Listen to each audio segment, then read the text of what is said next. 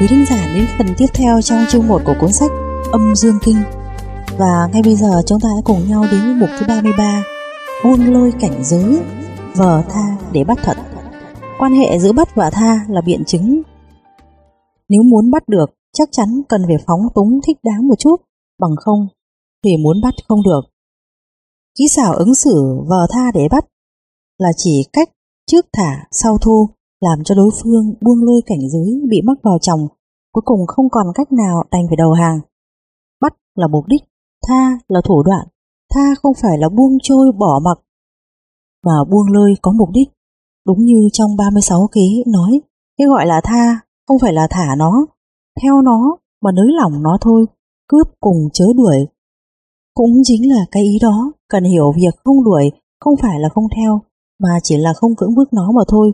Từ đó ta thấy tha hoàn toàn không phải là mặc nó tự nhiên muốn làm gì thì làm, và là ngấm ngầm kiềm chế đối phương. Chỉ có như thế mới có thể chờ dịp đạt được mục đích bắt. James Buchanan là tổng thống thứ 15 của nước Mỹ, dựng nên cơ đồ từ nghề luật sư. Một lần có một người vì uy hiếp sinh mệnh của người khác nên bị tố cáo. Do nguyên cáo nắm được nhiều chứng cứ, nên bị cáo giữ nhiều lành ít. Sau khi bị nhiều luật sư từ chối, bị cáo nhờ đến Buchanan. Khi tòa án mở phiên tòa xét xử, Buchanan hỏi nguyên cáo. Tôi nói, thưa ông, giá như ông là một người can đảm hơn một chút, không bị người khác uy hiếp làm cho sợ, tức là một người dũng cảm, thì ông có còn để tâm tứ sự uy hiếp của thân chủ tôi không? Thưa ông, tôi không có gì đáng sợ cả, giống như bất cứ một người dũng cảm nào. Nguyên cáo trả lời. Buchanan nói, vậy thì khi thân chủ của tôi uy hiếp ông, cũng không làm ông sợ hãi chứ. Vâng, thưa ông. Ông không sợ ông ấy phải không? Vâng, tôi không sợ. Thế thì ông còn tố cáo điều gì nữa? Tôi đề nghị bác bỏ nguyên cáo. Tòa án đã lập tức kết thúc vụ án này. Trước đông đảo công chúng, nguyên cáo đương nhiên không thể thừa nhận mình là một tên nhát gan. Thế là Buchanan dùng phương pháp vờ tha để bắt. Thông qua việc hỏi vặn đi vặn lại khó khăn đã dẫn dắt đối phương đến kết luận phủ định mình. 34.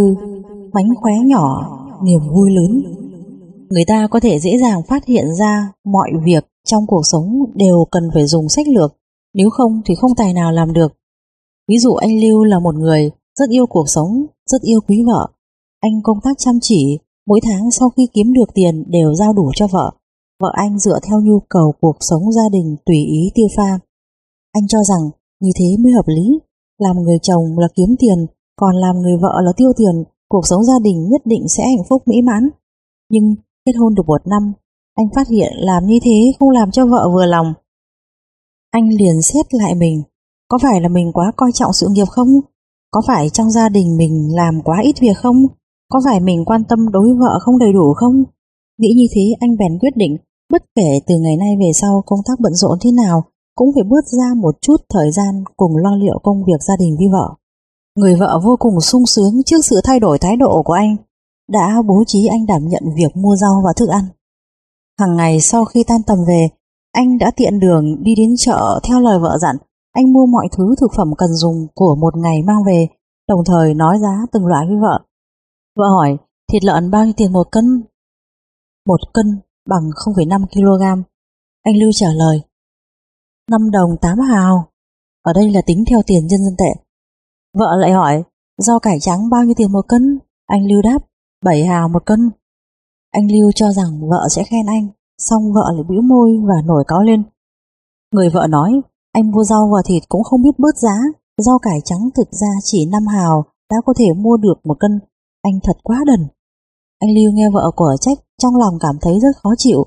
Cô ấy có biết rằng chỉ vì việc mua các thứ thức ăn cho vợ buổi trưa, anh đều không được nghỉ ngơi, phải làm xong sớm công việc buổi chiều, một lòng một dạ muốn sau khi tan tầm đi về đảm nhận bớt một vài việc gia đình cho vợ, để cho vợ vui. Người vợ thấy vẻ buồn giàu của anh, đã an ủi vài lời, vội vàng đi thổi cơm, anh Lưu trong lúc rỗi rãi thuận tay dở quyển. Những chuyện vui của các nhân vật có trí tuệ thời xưa của Trung Quốc trên giá sách xem, cảm thấy những nhân vật như Gia Cát Lượng, Tào Tháo, Lưu Bị, Đông Phương Sắc, vân vân Họ nhất cử nhất động đều chứa đầy trí tuệ, trên thực tế đều là đấu trí khôn, dở mánh khóe với đối thủ. từ đó đạt được mục đích, thắng đối thủ. Anh cảm thấy giữ vợ chồng, sống hàng ngày ở nhà, mặc dù không cần phải tạo ra mâu thuẫn, nhưng muốn có im ấm vui vẻ cũng nên dùng một số mánh khóe nhỏ, có thể sẽ thu được hiệu quả rất tốt. Thế là ngày hôm sau, khi mua các thức ăn mang về, anh đã hớn hở đi đến trước mặt vợ. Vợ hỏi thịt lợn bao nhiêu tiền một cân? Anh Lưu trả lời, người ta đòi 5 đồng rưỡi, anh đã mặc cả giá một hồi lâu, cuối cùng đã mua được 4 đồng rưỡi. Vợ nghe xong rất vui vẻ, lại hỏi, thế rau cải trắng bao nhiêu tiền một cân? Anh Lưu nhìn thấy vợ nét mặt vui vẻ, liền cố ý chơi trò úng. Giả bộ thở ơ như không, nhởn như nói. Khi anh chàng bán rau kia thật đần, trên sạp rau bên cạnh đòi bán 8 hào. Anh ở bên sạp rau này có ý nói rau của anh ta không ngon. Anh ta đã bán cho anh bốn hào. Người vợ nghe xong vui sướng nhảy lên, kêu, ôi, anh thật cơ. Xem ra về việc mua các thứ anh giỏi hơn em rất nhiều. Lúc đó hai vợ chồng rất vui vẻ, cùng hát với nhau, cùng nói chuyện đùa với nhau, cùng nhau làm cơm, cùng nhau ăn cơm. Việc đó khiến cho anh Lưu cảm thấy mình vô cùng vẻ vang, vô cùng tự hào. Trong cuộc sống, một điều chính nho nhỏ đã có thể mang đến cho đối phương vui mừng rất lớn, cứ sao mà không làm. Thực ra anh Lưu chẳng có thủ đoạn gì ghê gớm, thịt hôm nay anh mua và giá của ngày hôm qua là như nhau. Rau hôm nay mua thậm chí còn đắt hơn hôm qua một hào bởi vì vợ anh yêu quý gia đình. Toàn tâm toàn ý sắp xếp cuộc sống, do đó cái giá của một hào bạc theo cô ta cũng rất lớn, rất cần tính toán. Anh Lưu nếu như thật thà nói như hôm trước với vợ, chắc chắn có thể mang đến cho hai người trạng thái không vui vẻ. Sống ở nhà cũng thế, đối xử với bạn bè và người thân cũng thế. Có thể dở một bánh khóe nho nhỏ, nhất định sẽ tạo cho đối phương và bản thân mình niềm vui lớn. Các bạn thử xem sao. 35. Hãy cho đối phương một chút lợi. Tính tích cực sáng tạo của con người ở mức độ nào đó đều bắt nguồn từ việc theo đuổi đối với lợi ích. Lập công ty, mở cửa hàng, xây dựng nhà máy chỉ có một mục đích chính là để kiếm tiền. Dùng phương thức tư duy truyền thống suy nghĩ vấn đề sẽ thấy là càng nghĩ cách kiếm tiền, trái lại càng không kiếm nổi, cho nên mới có nhiều xí nghiệp phải đóng cửa, nhiều ông chủ đen đuổi đến phá sản, mới có nhiều người trong cạnh tranh thua trận. Định lấy cái gì của ai, cần phải cho họ một số cái trước. Chính là cái lý này, biết rõ rành rành đối phương muốn áp đảo mình, lại cho đối phương một chỗ lợi để cho đối thủ được một chút lợi ích con con để họ thỏa mãn. Thiếu cảnh giác, cuối cùng mình giành được lợi lớn. Đây cũng là một thủ đoạn quan trọng của những người cao tay trong thương trường. Harley là một người từ dáng vẻ bề ngoài, phương thức sống, đến định thế tư duy, cả đến khả năng bảo vệ lợi ích mình giành được, tất cả đều đủ trở thành điển hình của ông chủ lớn ngành dầu mỏ Mỹ. Anh ta có cái bụng béo phệ, nét mặt hồng hào, là thành viên của câu lạc bộ các ông chủ lớn của ngành dầu mỏ Mỹ. Câu lạc bộ này đã tụ tập một tốt các ông cụ non, ngông cuồng, tự cao, tự đại, cách biệt hẳn với quản lý hiện đại. Tranh biếm họa của Mỹ cũng vẽ như thế. Tốt người này coi thường thuộc hạ, suốt ngày từ sáng đến tối dùng tiền của cổ đông tiêu phí thời gian ở bãi săn, thắng cảnh câu cá, bước vào phòng nhảy của mình lộng lẫy nguy nga, dùng tiền của công ty mua máy bay phản lực, dẫn chó đi khám thú y, cùng người tình đi Paris tìm vui thú. Ali thậm chí còn tiêu tiền của công ty cải tiến máy bay phản lực để có thể đặt được piano của anh ta lên đó. Tốt người này bất kể là tiêu khiển hay là đưa ra quyết sách kinh doanh đều phản ứng đần độn. Động tác chậm chạp, kết cục đương nhiên chất lượng dưới mức bình thường, nhưng họ không bao giờ quên bốn việc. Báo chi tiêu với công ty, hưởng thụ đặc quyền, địa vị danh vọng, một mình nắm hết mọi quyền hành. Tóm lại, là họ xem lợi ích và quyền lợi của mình quan trọng hơn bất cứ cái gì. Từ năm 1981 đến năm 1985, dưới làn sóng xung kích của cuộc cải cách quản lý hiện đại, các công ty dầu mỏ Mỹ đã từ 18 giảm xuống còn 15 công ty. Công ty của Harley mặc dù kiêu hãnh được lò lưới, nhưng kết quả kinh doanh kém cỏi hết mức, bị việc mua thầu tập kích là tất nhiên. Năm 1980, Harley gặp Pigel Tại cuộc đấu bóng gôn của các ông chủ dầu mỏ, ông khoe với Piggins công ty của mình đứng vào hàng thứ 14 của Mỹ. Piggins trả lời, dự toán của ông là 700 triệu USD, dùng 2,2 vạn người, còn dự toán của công ty tôi là 400 triệu USD, dùng 600 người. Chẳng lẽ ông từ trước đến nay chưa từng nghĩ người nổi ở trên việc hiệu suất sẽ giảm chăng? Ali đang chuẩn bị chơi bóng tức giận đỏ mặt tí tai, ngớ người ra, đến nỗi đánh chật bóng, từ đó anh ta xem Piggins là cái gai trong mắt, cái kim trong thịt. Trong cuộc họp nghiệp vụ của giới dầu mỏ, Piggins không nói một lời, Harley thì thay đổi hướng ghế ngồi quay vào tường. Mọi cử động đối với Piggins nhất loạt đều cười nhạt khinh bỉ. Anh ta nói việc bảo hộ lợi ích cổ đông của Piggins là việc ngu xuẩn lớn xưa nay chưa từng nghe thấy. Nói diễu câu của Piggins là hủy hoại thanh danh tốt đẹp của hết công ty này đến công ty khác. Xong anh ta lo lắng lộ rõ trên nét mặt, đứng ngồi không yên để đề phòng sự tập kích của Piggins. Anh ta ra lệnh cho cố vấn pháp luật Sind đã theo mô hình hơn 30 năm nay thu thập tình hình. Xin có thể gọi là ngoan cố, bắt đầu từ ngày ngành dầu mỏ xuất hiện mua thầu, ông ta đã xây dựng kho tư liệu, tồn trữ tất cả mọi tài liệu của những người đương sự, bao gồm các nhà ngân hàng, luật sư, những người đứng đầu cơ quan chứng khoán, chiến thuật về phương diện tài chính, khả năng về phương diện tư pháp, hồ sơ mua thầu và nghiên cứu phân tích của nó, sẵn sàng lúc nào cũng có thể cung cấp để xét hỏi. Nhận được lệnh của Harley, ông ta lại nghiên cứu biện pháp phòng vệ. Ngày 4 tháng 2 năm 1985, bản kê dạng thứ 13 của Piggins công bố. Nhưng thật ra chưa thật sự muốn tập kích Harley, còn Harley lại dùng chửi rủa kích động cơn thịnh nộ của Piggins. Harley về nhà nói với vợ, tôi sinh ra trong đại chiến thế giới lần thứ nhất, là người may mắn còn sống trong đại chiến thế giới lần thứ hai. Hôm nay tôi chuẩn bị tiếp nhận khó khăn chắc trở của đại chiến thế giới lần thứ ba. Một khi thất bại tôi nhất định sẽ phóng lửa đốt cháy công ty thành cho tàn. Cũng không để cho tên gái điếm nuôi kia được nó. Pigin xuất thân từ phần tử trí thức. Đây là lần đầu tiên gặp một doanh nhân thô lỗ. Khi bảo vệ lợi ích bản thân, Harley lại có tinh tế trong thô lỗ. Ông mời ngân hàng là bạn liên minh, hẹn trước ba trung tâm luật sư làm cố vấn, chỉ định xin triệu tập hội nghị điện thoại toàn quốc để những người thám thính khắp các nơi bàn tình hình và tiến hành phân tích. Ông thẩm định vài kế hoạch, bắt tay thay đổi giám đốc. Quy định chương trình mới, ông còn chuẩn bị sẵn các phương án khác nhau đọ sức ở tòa án, tranh đoạt quan hệ công cộng, các quyền ủy thác cổ đông, lợi ích cá nhân đã làm cho tài năng chiến lược của ông lại có dịp phát huy khác thường. Ông rời tổng bộ phản kích đến Los Angeles, điều tên bịp bậm ra khỏi phố Wall, còn chuyển công ty đến Delaware, đăng ký để có tầm nhìn xa trông rộng, chuẩn bị lá bùa cứu mệnh.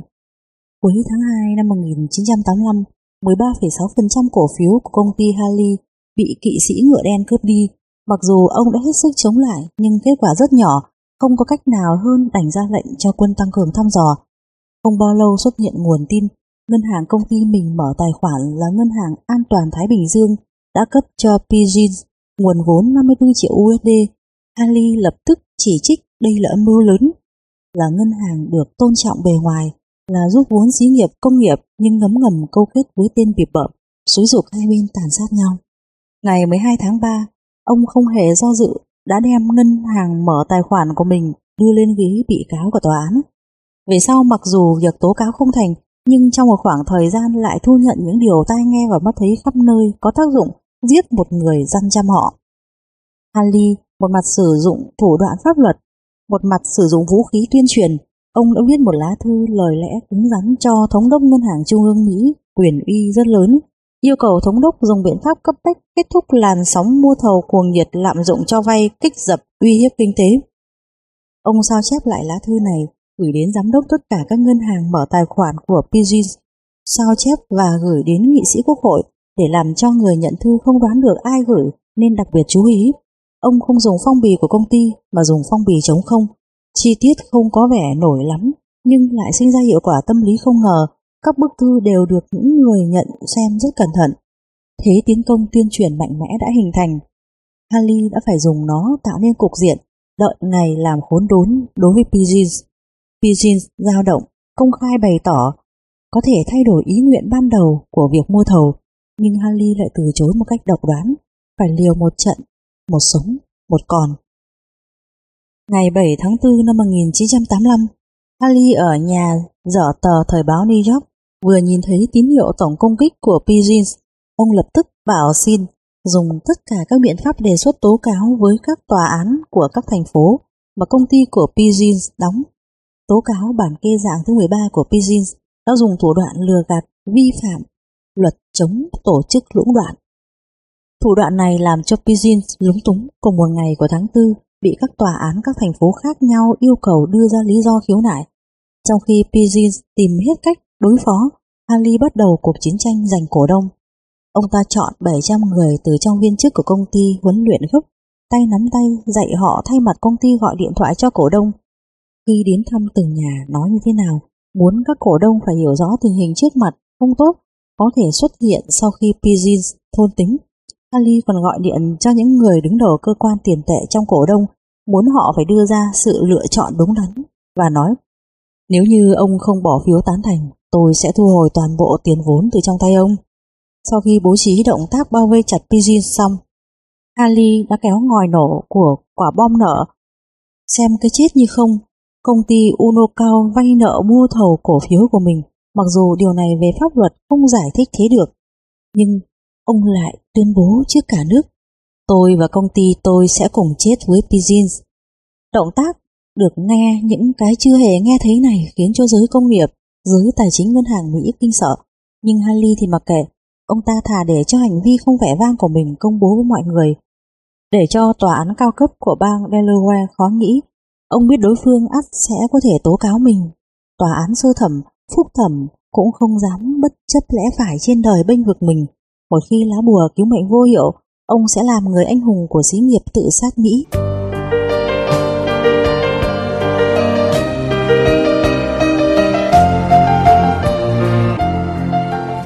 Ngày 13 tháng 5, đại hội cổ đông họp, Ali mặc bộ com lê lỗi thời đã lâu, chỗ cửa tay còn cả muộn vá, hai mắt đỏ ngầu đến cuộc họp.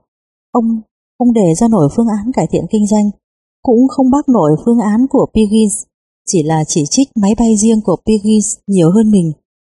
Tiền lương năm cao hơn mình, tỏ ra vẻ chán nản thất vọng. Khi đại hội cổ đông kết thúc, ông giật dây xin, mặc bộ quần áo rách lên hội trường phao tin nói tòa án bang Delaware vừa mới nhận định Piggins được kiện. Piggins không giấu nổi niềm vui sướng trong lòng rời khỏi hội trường. Thực ra đây là kế hoãn binh của Harley. Ông ta cần thời gian để tăng sức ép đối với tòa án cấp cao. Sau khi tan họp, Ali dùng người để dụ dỗ đối với Piggins. Ông để cho các bạn của Piggins chuyển lời nói với Piggins rằng Ali vì bị kiện tụng đánh bại, chuẩn bị dương cờ trắng đầu hàng, xin mời đến đàm phán. Piggins đã đến, Ali thuận theo ý của Piggins. Bàn bản thỏa thuận, chỉ trên giá tranh lệch 400 triệu USD không nhượng bộ, yêu cầu kéo sang ngày hôm sau sẽ bàn tiếp. Lúc chia tay, ông còn bày tỏ lời chúc mừng đối Piggins, cảm ơn ông ta không chỉ trích mình ngông cuồng tự kiêu. Ngày hôm sau bàn tiếp, Ali đã lật lọng, bắt ép Piggins phải về phòng nghe trộm. Piggins đành phải mở vòi nước trong buồng tắm không ngừng kéo thùng nước hố xí, thương lượng khẽ với người giúp việc, kéo dài đến buổi tối. Ali cuối cùng đã giành được thời gian hai ngày quý báu. Sau hai ngày, ba ban ngân hàng, pháp luật và quan hệ công cộng của Harley tới tấp tăng sức ép đối với chính quyền bang và ba quan tòa của tòa án cao cấp thuộc bang Delaware. Nhấn mạnh đầu tư Unocal là đăng ký hợp pháp của bang này. Chính quyền bang có nghĩa vụ vận dụng pháp luật có lợi đối với xí nghiệp đứng về phía xí nghiệp của bang mình, giữ được công ty Unocal sẽ có thể giữ được thanh danh của chính quyền bang, cũng giữ được nguồn thu nhập tài chính của bang mình. Ngày thứ ba, Harley đích thân ra tay, ông ta nói một cách uy hiếp đối với chính quyền bang là ba vị quan tòa của tòa án cao cấp, một nửa của 500 công ty quan trọng toàn quốc. Đăng ký ở bang này, công ty Unocao giành thắng họ đều sẽ dập khuôn pháp luật của bang này bảo vệ mình, bằng không thì quả bom nợ của công ty Unocao ắt sẽ nổ, hơn 200 công ty cũng có thể cân nhắc đến nơi khác đăng ký. Sức ép nặng nề khiến cho chính quyền bang và ba vị quan tòa kham không nổi ngày 17 tháng 5 phải đưa ra phán quyết ưu huệ, làm cho các bang khác cười chê. Ali đã thắng, nhưng thu được lợi không phải là công ty mà chỉ là giữ được tất cả lợi ích cá nhân của ông ta. Không có lá bùa cứu mệnh, ông ta không thể giành được phần thắng, nhưng có được lá bùa cứu mệnh, ông ta không sử dụng kế điệu hổ ly sơn, không đợi ngày làm khó đối với Piggins, lợi dụng để dụ ông ta, cũng thắng không nổi. Việc xong, được biết công ty Unocao có người tiết lộ hiệu ứng lớn nhất của quả bom nợ là khua rừng đánh động hổ. Còn nó có nổ ra hay không chỉ có thể xem là một câu đánh đố. Một khi chúng ta bước vào thị trường, chúng ta cũng có thể gặp tình huống tương tự Harley. Cho đối thủ một chút lợi ích, kỳ thực không phải là việc xấu.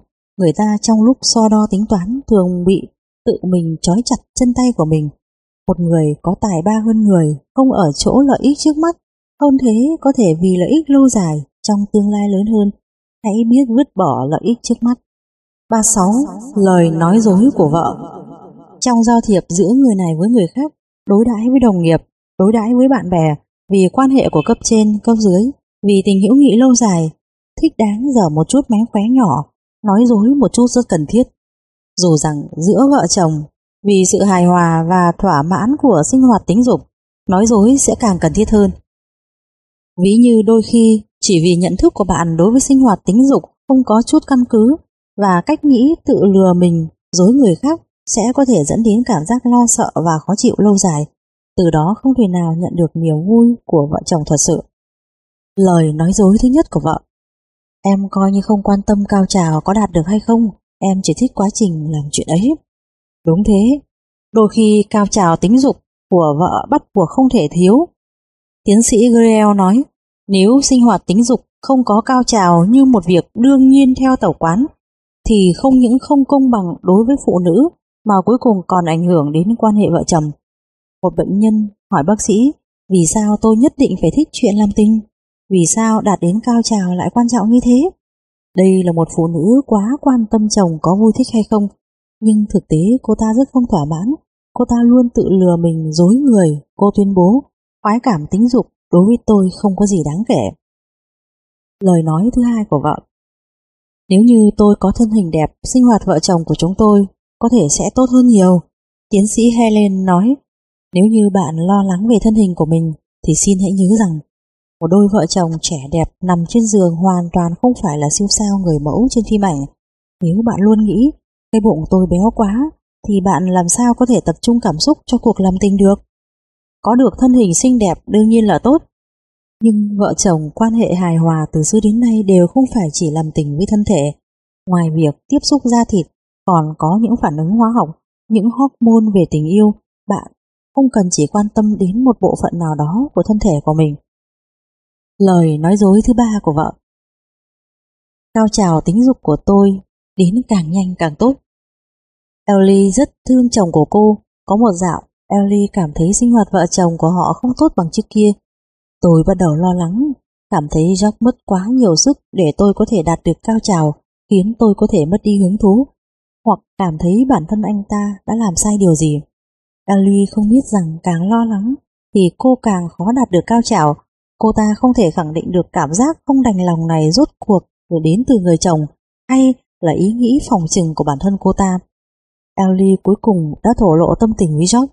Được biết, George đối với sinh hoạt tình dục của họ hoàn toàn chẳng có bất cứ điều gì vướng mắc. Ellie đã tự tạo ra việc không nhẫn nại của George, còn đem việc đó xem là vấn đề giữa họ. Trong cuộc sống, những người làm vợ cần phải hiểu rõ rằng so với tiền tài, sự nghiệp, ăn, mặc, tiêu dùng, sinh hoạt thì trọng hơn hết phải là sự hài hòa sinh hoạt tính dục của mình với chồng. Vì mục tiêu quan trọng nhất này, các bạn nữ có thể biết giảo hoạt một chút, biết nói dối một chút, biết dở một chút âm mưu nhé. 37. Lời nói tốt đẹp, mọi người đều thích nghe. Không ai muốn bị người khác khiển trách, ai cũng muốn nghe những lời tốt đẹp, không những phụ nữ như thế, mà cả nam giới cũng vậy. Mao Trạch Đông đã từng nói với nhà báo Mỹ Snow, mọi người đều thích những lời nói dối dễ nghe, thực hiện một chút sùng bái cá nhân thích đáng là rất cần thiết. Lời nói ca ngợi người người đều thích nghe, việc này sẽ đòi hỏi chúng ta trong giao tiếp và đối xử, nói nhiều hơn một chút những lời tốt đẹp, nói bớt đi một chút những lời khó nghe. Đối với ưu điểm và những chỗ mạnh của người khác ca ngợi thêm vài câu, bớt chỉ trích đi vài câu thì cuộc sống sẽ dễ chịu hơn rất nhiều. Trong kỳ nghỉ Tết, một bạn học mời bạn đến nhà chơi, đồng thời miệt mài làm mấy món ăn để đãi bạn. Bạn biết rõ nghệ thuật nấu ăn của anh ta không cao, cũng không hợp khẩu vị của mình lắm, nhưng bạn không nên nói, anh làm thức ăn rất tồi, quá mặn. Hãy nghĩ một lát, rồi đổi một cách nói khác. Bạn vờ rất hứng thú thưởng thức món ăn anh ta làm và nói, thật tuyệt, không ngờ tay học trò như anh lại có tài nghệ này, sau này nhất định sẽ là một người chồng kiểu mẫu. Bạn khích lệ như thế, không những không làm bạn học của bạn cột hứng, mà còn làm cho anh ta xây dựng được lòng tin. Bởi vì trong việc này, đồ ăn ngon hay không thật ra không quan trọng lắm, mà tình hữu hảo giữa hai người mới là điều quan trọng. Lại ví dụ một người bạn khác của bạn vừa mua được một chiếc xe ô tô con Ciali mới xuất xưởng, kéo bạn đi hóng mát ở thành phố, là đàn ông, ai cũng muốn có thành tựu, ai cũng đều hy vọng mình có thể làm nên một sự nghiệp, ai cũng mong mình kiếm được một khoản tiền lớn để bạn bè, người thân, thầy giáo và các bạn của mình tự hào vì anh ta. Khi bạn ngồi trên chiếc xe đó, nhìn anh ta ung dung tự đắc, tươi cười hớn hở, tuyệt đối không nên nói. Chiếc xe này của bạn chỉ là loại xe con cấp thấp. Cái xe Santana của anh X so với xe của bạn ngồi thoải mái hơn nhiều. Hoặc nói, hiện nay người ta đều thích mua xe phu cang. Bạn làm sao lại lạc hậu với trào lưu, sắm thẳng một chiếc xe Ciali lỗi thời? Bạn Miên nói, anh bạn ơi, thật chỉ có bạn, không ngờ rằng trong một thời gian ngắn như thế, bạn đã có được chiếc xe của mình. So với phần lớn bạn bè của lớp ta, bạn khá hơn cả. Hoặc nói, nhìn thấy bạn đã có xe, tôi thấy vui mừng thay cho bạn. Bánh mì sẽ có, tất cả mọi thứ đều sẽ có. Từ nay về sau, bạn sẽ phát triển khá, nhưng xin chớ có quên bạn học cũ nhé. Nói nhiều hơn một chút những lời tốt đẹp, nói nhiều hơn một chút những lời ca ngợi, mình chẳng mất gì mà có thể làm cho đối phương sinh ra ấn tượng tốt, đồng thời có thể làm tăng thêm tình hữu hảo giữa hai bên. Trong công tác, dù bạn gặp phải những người không xứng đáng với chức trách để làm cho người ta làm việc tốt, cũng không nên tùy tiện trách cứ họ, mà nên phát hiện chỗ mạnh, chỗ yếu của họ, khen ngợi chỗ mạnh của họ, khích lệ họ khắc phục khó khăn, làm tốt công việc. Có lẽ đây là một chút nghệ thuật nho nhỏ của người làm lãnh đạo. Xin nhớ rằng, đa số người khi bị quả trách đều cảm thấy ngượng ngùng, nhưng cũng có một số người đặc biệt xem quả trách như cơm bữa ở nhà, bị quả trách một trận, sau đó lập tức bỏ ngoài tai, mặc bạn nói đến rách mép, vẫn cứ chứng nào tật ấy. Bà giám đốc của một công ty nọ, tinh khôn, sắc sảo, lớp cán bộ dưới quyền làm việc thông thạo, trí dũng song toàn. Nhưng mới đây, một trợ lý của bà được điều động đến chỗ khác, người kế nhiệm là một nữ sinh viên mới tốt nghiệp. Cô nữ sinh viên mới đến này làm việc qua loa cậu thả, một số tư liệu thường không qua chỉnh lý đã đưa lên trên, các văn kiện trên bàn làm việc lộn xộn ngổn ngang. Bà giám đốc đã phê bình cô nhiều lần, cô ta vẫn chứng nào tật ấy. Bà giám đốc quyết định thay đổi sách lược khác. Từ đó bà đã tỉ mỉ phát hiện ưu điểm của cô. Đồng thời, sau khi phát hiện ưu điểm liền lập tức khen ngợi cô ta luôn. Biện pháp này quả nhiên có hiệu quả. Cô gái này dần dần trở nên có ngăn nắp, cũng không cầu thả như trước nữa. Sau một tháng, công tác của cô cơ bản có thể làm cho bà giám đốc hài lòng là một người lãnh đạo, khiển trách và phê bình mặc dù đều là do lỗi và khuyết điểm của người dưới quyền gây nên, nhưng khiển trách nặng nhẹ và hình thức khiển trách phải khác nhau, cần phải theo từng người, từng việc khác nhau mà xử lý. Có viên chức do cá tính bản thân, thiếu hăng hái, thiếu nhiệt tình, không có chí khí tiến thủ. Đối với bất cứ việc gì cũng đều không hứng thú. Với trường hợp này, chỉ trích chẳng những không giúp được gì cho công việc mà còn có thể đẩy họ càng đi tới tiêu cực, tham thân, trách phận, thậm chí gục hẳn. Lúc này biện pháp tốt nhất để động viên được tính chủ động và tính tích cực làm việc của họ dậy chính là dùng chỉ trích ẩn trong khích lệ. Ví dụ, viên chức của bạn thích đánh cờ, bạn có thể lấy công tác tiến hành so sánh với đánh cờ, mượn đó kích dậy hứng thú của họ đối với công việc, điều động tính tích cực của họ dậy, bởi vì họ hiểu được khi đánh cờ do sơ suất đi sai một nước cờ có thể bị thua cả ván. Do đó, họ cũng sẽ có thể cẩn thận đối với một công việc của mình. Như vậy, tinh thần trách nhiệm của họ cũng được khơi dậy. Nhìn khách mà làm món ăn. Món ăn bạn làm cần phải hợp khẩu vị của người khách, nếu không bạn sẽ không thể thu được hiệu quả lý tưởng.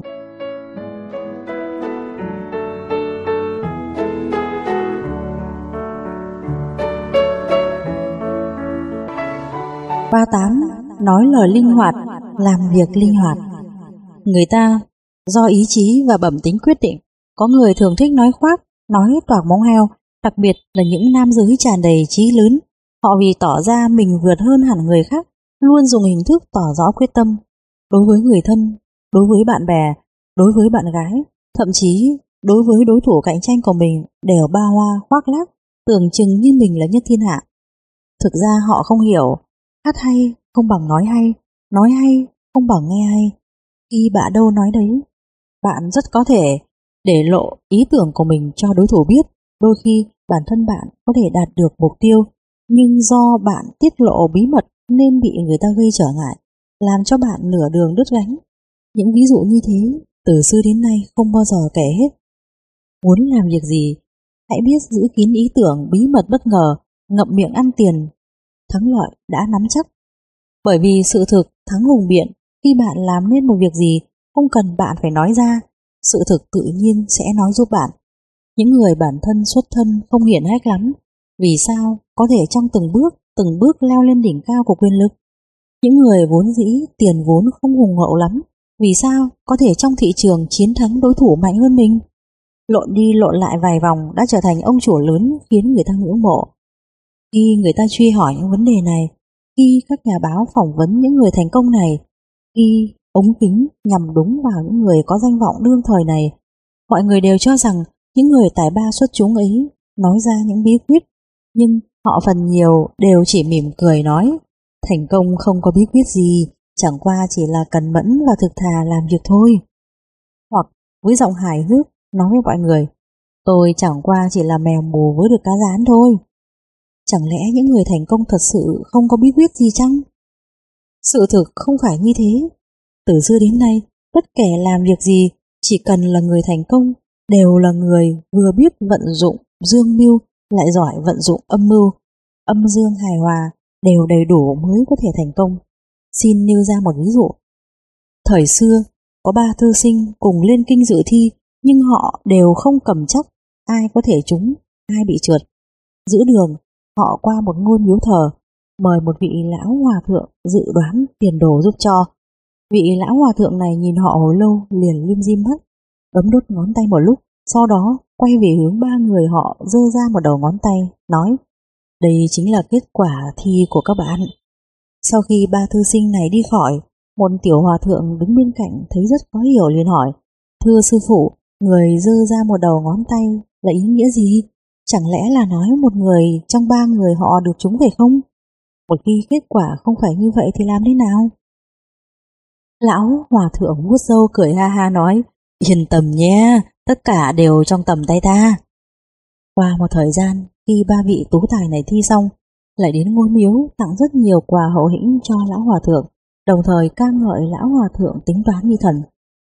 Còn lão hòa thượng chỉ ha ha cười to, tịnh không hề hỏi kết quả thi của họ.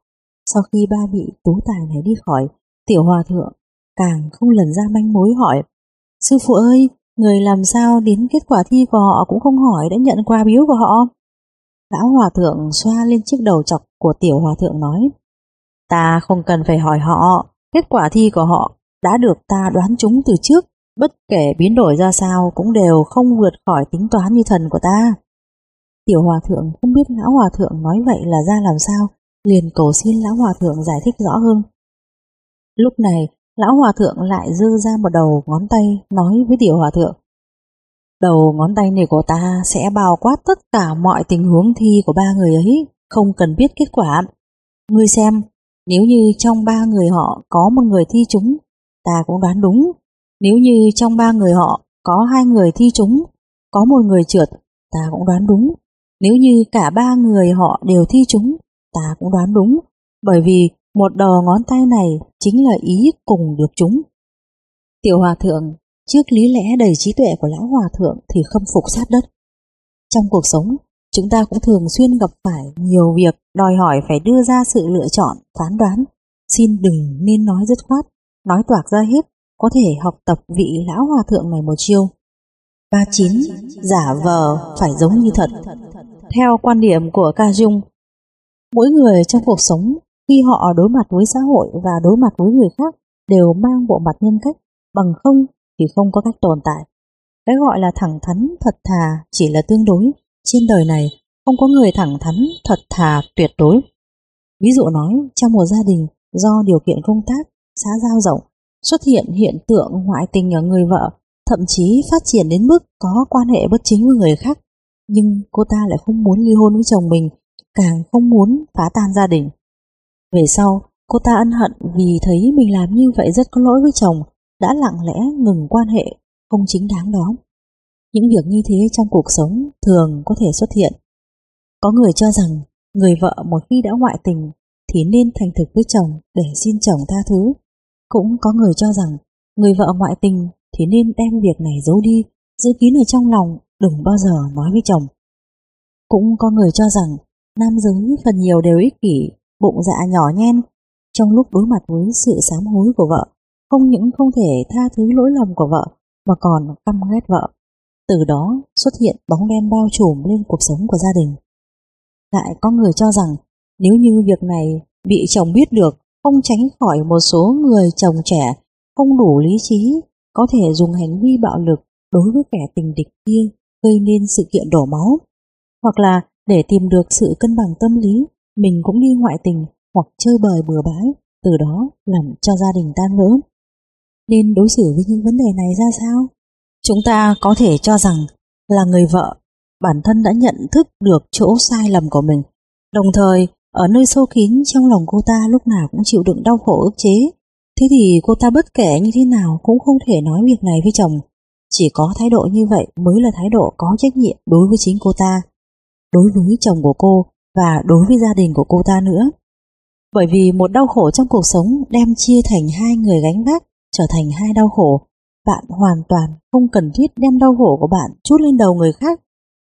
Biết chính là phải tự gánh vác. Bạn nên dùng sách lược giấu giếm, nhất thiết không nên vì thành thực của mình mà làm tổn thương đối phương, cuối cùng tổn thương chính bạn. Tóm lại, mục đích vận dụng mưu lược chính là để bảo hộ mình, phát triển mình mà không làm cho mình bị tổn thương. Trong vấn đề mấu chốt bảo toàn mình này, giữa vợ chồng là như thế, giữa bạn bè cũng như thế, cấp dưới sử dụng mưu kế, đối với cấp trên đã ứng phó với mọi cục diện phức tạp cũng là hiện tượng như vậy. 40. Biết vứt bỏ Phần đông những người thành đạt sự nghiệp, tự nhiên dưới tay họ luôn phải có một loạt những người cốt cán đắc lực, một lòng trung thành để sai khiến, nhưng đã là người dưới quyền thì nên cúi đầu lắng nghe, theo chỉ huy, kể cả có lúc phải hy sinh lợi ích của chính mình. Người ta có một chỗ sai lầm, luôn hy vọng mình làm ông chủ, mình vượt hẳn người khác, mình đứng ở độ cao của lãnh đạo, điều khiển người khác. Điều này tốt hay không tốt? Người có chí lớn, nói chung không có gì không tốt. Nhưng trong thực tế, đại bộ phận người thật ra không có đủ tài năng và cơ hội làm lãnh đạo, cho nên bằng lòng với số phận cũng không có gì là kém, là xấu. Bằng lòng làm người trợ thủ của người khác, giúp người khác hoàn thành sự nghiệp không nhất định là vị trí thích đáng nhất cuộc đời của bạn. Trong kinh dịch, đoạn luận về quan hệ của thời cơ và vị trí không phải là nói vị trí càng cao thì càng tốt. Ví dụ, trong quẻ càn, hào dương thứ tư, hoặc dược, rượu, tại uyên, lợi kiến đại nhân.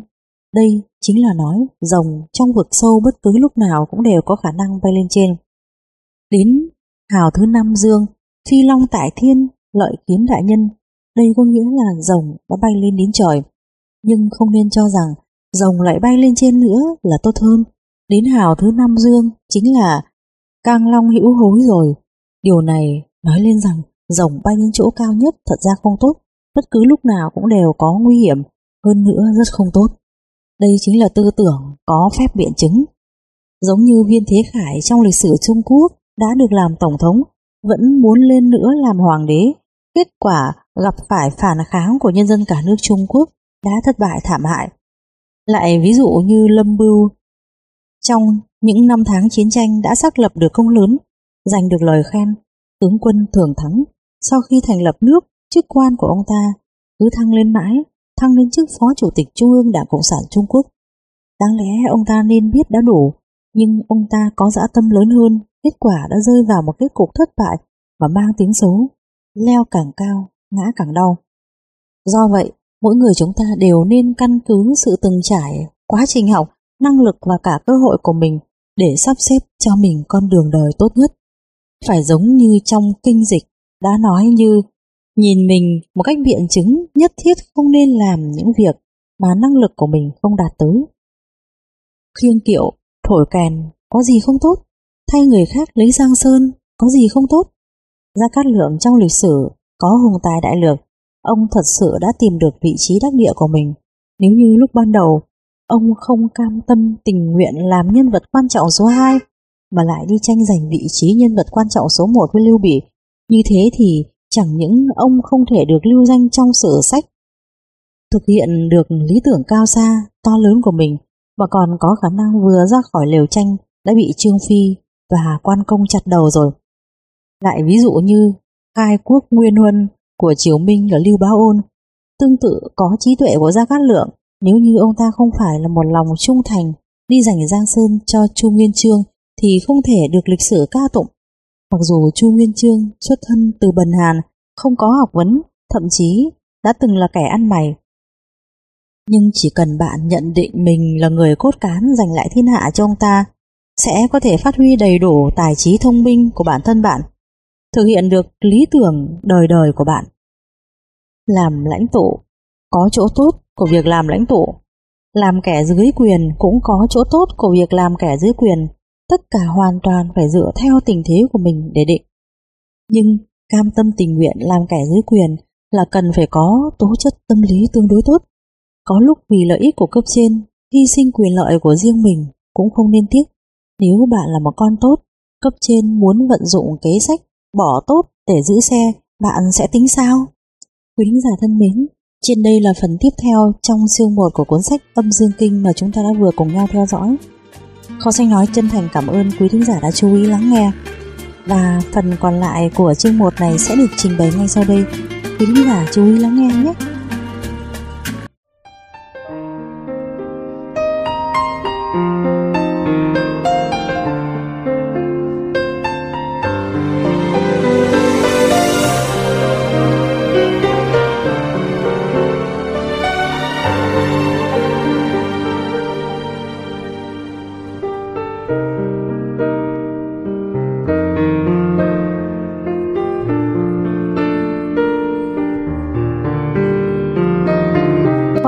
Kính mời quý thính giả cùng theo dõi phần cuối cùng trong chương 1 của cuốn sách Âm Dương Kinh. Phần này sẽ được mở đầu bằng mục 41 Thỏ khôn xây ba tổ. Địa vị và hoàn cảnh sống của con người trong xã hội không ngừng biến đổi. Một số biến đổi có thể dự kiến, mình có thể chủ động được, nhưng nhiều biến đổi không phải như vậy. Do đó, người ta phải nên tính đoán trước, chuẩn bị thêm nhiều cách. Xin nêu lên một ví dụ mọi người đều rất quen thuộc. Thời chiến quốc, Điền Văn nước Tề kế thừa đất Phong Tiết Thành của cha ông là Điền Anh. Phong là mạnh thường quân, mạnh thường quân hiếu khách, thu hút tân khách các nước chư hầu và những người có tội chạy trốn. Lấy đó để thu nạp mấy ngàn thực khách, thực khách đông ắt sẽ truyền việc hiếu khách của ông ta. Thanh danh của mạnh thường quân vì thế truyền đi khắp xa gần. Tần Chư Vương nghe nói mạnh thường quân có tài đức liền mời ông về nước Tần bổ nhiệm làm thừa tướng Bản thân là thừa tướng nước Tần, đối với Mạnh Thường Quân lẽ ra phải là một việc tốt, nhưng người ở ngoài vào nước Tần nắm chính quyền khó tránh khỏi bị người khác ghen tị, cũng dễ dàng gây nên lòng nghi kỵ của đức vua. Do đó khi có người nói với Tần Chiêu Vương, Mạnh Thường Quân là người tái đức nhưng lại là người nước Tề, nay làm thừa tướng nước Tần, ắt sẽ lo cho nước Tề trước mà lo cho Tần sau, thì nước Tần nguy mất. Tần Chiêu Vương liền thay đổi ý định, không những không mời làm thừa tướng, trái lại đem giam Mạnh Thường Quân lại, mưu đồ muốn giết ông. Mạnh Thường Quân lâm vào cảnh nguy nan, không thể không tìm cách thoát thân, nghĩ đi nghĩ lại, cho rằng có thể điều khiển ý chí của Tần Chiêu Vương. Không ai bằng Hạnh Phi vốn được Tần Chiêu Vương cưng chiều, nhưng các quả biếu đưa đi, Hạnh Phi đều coi không ra gì, mà bà chỉ cần một chiếc áo lông cáo trắng. Chiếc áo lông cáo trắng này vốn là vật hiếm thiên hạ chỉ có một không hai. Mạnh thường quân khi vào nước Tần đã đem dâng nó cho Tần Chiêu Vương mất rồi. Lúc này làm thế nào mới có thể có được một chiếc?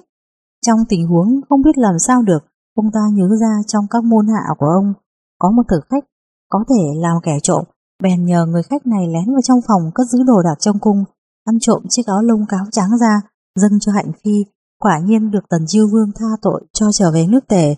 Mạnh Thường Quân sợ Tần Chiêu Vương hối lại, đã vội vàng dẫn các môn đệ chuẩn nhanh. Nửa đêm thì đến cửa quan hàm cốc, nước tần quy định gà gáy mở cửa quan, mặt trời lặn đóng cửa quan, nửa đêm tới nơi, thời gian ra khỏi cửa quan hãy còn sớm. Nếu tần chiêu vương sai người đuổi theo đến, mạnh thường quân vẫn khó tránh khỏi nguy nan, vì thế vô cùng lo lắng. Lúc đó trong các môn đệ có một người có tài làm giả tiếng gà gáy, liền bắt trước tiếng gà gáy, tức khắc làm cho tất cả gà của nhà dân xung quanh cửa quan cũng gáy theo. Các lính canh cho rằng trời sắp sáng liền mở cửa cho người ra. Mạnh thường quân vội ra cho nhanh để đi khỏi.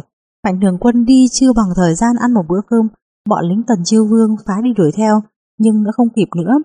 Mạnh thường quân lần này ra đi, chủ yếu là tránh họa, phải nói, đó cũng là thượng kế. Lúc đó, ông không có ý gây chiến với nước tần.